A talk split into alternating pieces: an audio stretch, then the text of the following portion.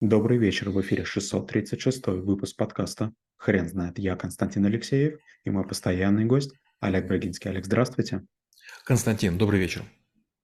Хрен знает, что такое плен, но мы попробуем разобраться. Олег, расскажите, пожалуйста, почему это навык? Дело в том, что нахождение в плену бывает э, и добровольным, и не очень. Есть такое понятие, как офисный плен. По какой-то причине вы вынуждены ходить в нелюбимый офис, нелюбимому боссу, делать нелюбимую работу за нелюбимую зарплату, но тем не менее вам нужно выжить, то есть не поехать а, крышей, не сильно потерять квалификацию, не разозлиться, не начать психовать, не делать глупости. Вторая история, время от времени, то, то ли в аэропорту, то ли где-нибудь там на специальных территориях есть вероятность попасть в плен, потому что, ну вот, э, как бы ваши сопровождающие будут не из того племени, или там не из того клана, или не из той деревни, и к этому нужно нормально относиться. Э, я, к сожалению, имел счастье и несчастье находиться в разных СИЗО, в разных тюрьмах, и я понял, что вот первые два, три, пять раз это очень страшно. Кажется, что грязно, дикие какой-то там а, а, антигигиена, антисанитария. Но когда вы это, у вас случается там раз в пятый, вы начинаете спокойно относиться к этому. Вы сдаете свои шнурки, ремень, там все, что может быть. Вас могут немножко поморить голодом, да, у вас будет там, может быть, не самые приятные запахи, да, возможно, у вас там будут какие-то, ну вот, э, бытовые неустройства. Но со временем вы начинаете уже уметь стирать свою футболку или шорты в раковине, вы начинаете уже ходить в туалет при всех и, и, и как эти пукать, и как бы стра- страшного ничего не происходит. То есть вы приспосабливаетесь. Но, естественно, первые разы это страшный слом психики. Такое ощущение, ощущение, что жизнь закончена, и я теперь как бы прокаженный, от меня будут все бояться. Нет, бывает такое, что даже после выхода из плена вы приобретаете очень себе солидных и серьезных а, союзников в лице криминала, в лице э, местных каких-то там специальных людей. Олег, как вы думаете, нужно ли разбираться в разных видах плена? Вот в разных видах плена, наверное, не очень. А вот как себя настраивать, конечно. Потому что, а, как правило, плен является при предтече чего-то. Вас будут или допытывать, допрашивать, выбивать какое-то ложное признание, какое-то там использовать акции устрашения, или, может быть, каким-то образом будут вымогать деньги, пытаясь а, собрать их там с помощью ваших видеозаписей и так далее. И вы должны научиться себя вести так, чтобы с вами считались, чтобы это не сильно влияло на вашу психику, и для того, чтобы не доставлять удовольствие вашим э, вот этим мучителям в том, что вы расклеились, там, рыдаете, плачете, проситесь и унижаетесь. Да, Олег, не могли бы тогда рассказать, какие есть правила поведения? Ну, их бесконечное количество. Мы проходим навыки выживания. И, ну, первое, это нужно первое расслабиться. От того, что вы всем будете говорить, что вы не виноваты, ничего не изменится, потому что это говорят все. Второе, нужно четко усвоить правила. Допустим, как откликаться на, на обращение равных и на обращение тюремщиков или там тех, кто за ним присматривает. Иногда нужно говорить свой номер, иногда нужно называть там статью, иногда нужно называть там какую-то там кличку. И, конечно же, это совершенно дико, но обычно такое состояние долго не длится. То есть, если вы действуете разумно, вы сообщаете полиции, куда вы ходите, куда вы ездите, у вас есть там люди, которые примерно понимают, где вы, вас будут искать. То есть, конечно, если вы бесправный там крестьянин в какой-то стране, третьего мира. Конечно, вы там сколько нужно просидите. Но в конце концов на вас выходят специальные люди, которые предлагают помочь с содержанием, перевести в одиночную камеру. Это стоит денег, это стоит услуг, это стоит каких-то уступок.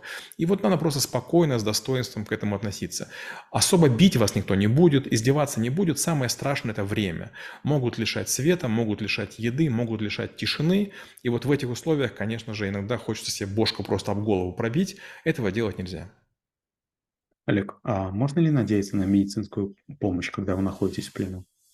А если вы представляете ценность, вот почему как раз вот в школе troubleshooter а я все время говорю, что будет ситуация, когда вы будете полностью голый находиться в окружении а, одетых мужчин, которые будут смеяться над вами и издеваться. Но если им нужна ваша голова, потому что вы чего-то знаете, ну, наверное, будет послабее издевательства, будет попытка сломать вашу психику, но не будет каких-нибудь там уж страшных унижений, после которых у вас может крыша поехать. Олег, расскажите, пожалуйста, если вдруг представляется а, возможность бежать из плена, а стоит ли ее использовать?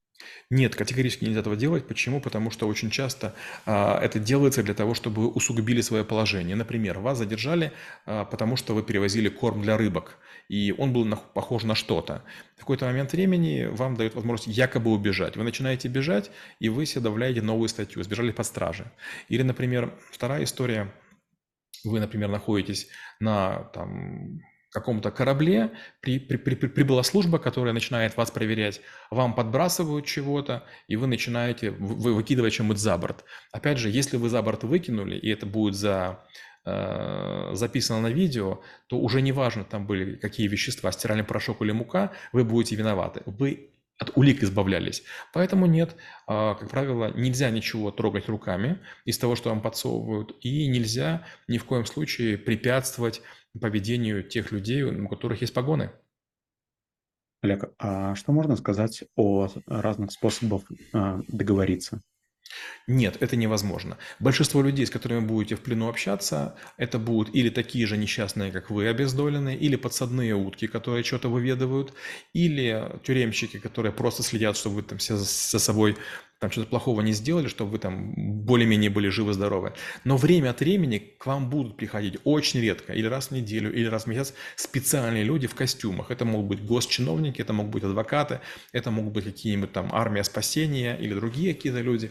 И вот с ними говорить можно, но надеяться на быстрое спасение нельзя. Знаете, в кино показывают, вот какого-то шпиона задержали и буквально на завтра его выводят. Нет, надо быть готовым просидеть полтора года. То есть полтора года – это срок, за который из вас будут пытать выжать даже то, чего у вас нет. То есть за полтора года почти каждый сдаст все, что знает. Олег, а вы только что сказали, что все-таки, есть, если будет возможность, можно будет говорить о каких-то спасителях, которые будут приходить к вам и попытаться помочь. Скажите, а как а, все-таки идентифицировать этих людей как действительно людей, которые хотят помочь? Вы знаете, на каждой территории есть свои нюансы. Вам могут показывать документы, но есть вероятность, что это будет сквозь стекло, которое будет специально за, за, запачкано руками. А если вы разговариваете в Африке, обычно у госчиновников и людей, которые зарабатывают э, головой, у них чистая обувь и белые носки. И на каждой территории есть такие свои фишки. Олег, вы не могли бы, пожалуйста, рассказать, а все-таки можно ли подготовиться к э, таким стрессовым ситуациям? Конечно. Вот смотрите, чем больше вы смотрите сериалов, чем чаще вы слушаете музыку, тем тяжелее вам будет находиться в заточении, в заключении или в полоне. Потому что самое страшное – это абсолютная тишина. Есть несколько видов. Когда, допустим, там какую-то музыку будут включать, типа Iron Maiden громкую, и там, или там каким-то образом там шуметь, и второй вариант – это когда вставить в камеру, где вы будете слышать биение своего сердца. Примерно минут через 40 наступает страшная паника. Но если у вас богатый внутренний мир, вы много читали, вы э, приучены размышлять и рассуждать, вы можете просто начать писать стихи, петь песни или, допустим, там, общаться с воображаемыми людьми. Да, это немножко похоже на то, что поехала кукуха, но вот умение абстрагироваться помогает выжить. Олег, а что делать с надеждой? Если вдруг а, в какой-то момент человек понимает, что ему просто не выйти оттуда никогда, то есть ли какая-то методология, как работать с этим состоянием? Вы знаете, чем дольше вы будете находиться в заключении, тем больше правил вы будете знать. Вот никто вас не будет вечно кормить просто так. Скорее всего, в какой-то момент будут вводить на какие-то работы. Если у вас высокая квалификация, возможно, вы не будете там бить киркой или там э, махать иголкой, а возможно, вы будете настраивать какие-то компьютеры, программировать что-то в Excel, какие-то примитивные вещи делать. Опять же, при должной осмотрительности вы сможете подучиться чему-то, то есть заняться какой-то интеллигентной работой всегда можно. И в этой ситуации будут злоупотребления страшные, при котором, как бы, возможно, будете без выходных работать и там делать что-нибудь, там, не знаю, для черного рынка. Но, с другой стороны, вас, скорее всего, будут неплохо кормить. И опять же, помните, мы говорили, что пытаться сбежать или надеяться на освобождение не надо, потому что если у вас есть некая там мысль, типа, а вот если меня через там 30 дней не освободят, меня не любят, во-первых, бывает такое, что следы очень запутаны. Вы пропали в Камбодже, а сидите в Бирме. Или, например, вы пропали в Чили, а сидите в Эквадоре. И поэтому надо понимать, что для того, чтобы вас найти, потребуется много времени. С большей вероятностью про вас расскажут люди, с которыми вы сидели. Если вы со всеми будете вести честно, аккуратно и придумаете способ передавать информацию, чтобы люди запомнили, рано или поздно молва от вас пойдет. Нужно быть просто человеком неординарным. Процент 95 людей, которые содержатся в плену, это совершенно обычные люди, и они содержатся для каких-то целей. И Если вас не убили сразу, наверное, живы вы полезнее. Олег, спасибо. Теперь на вопрос, что такое плен, будет трудно ответить. Хрен знает.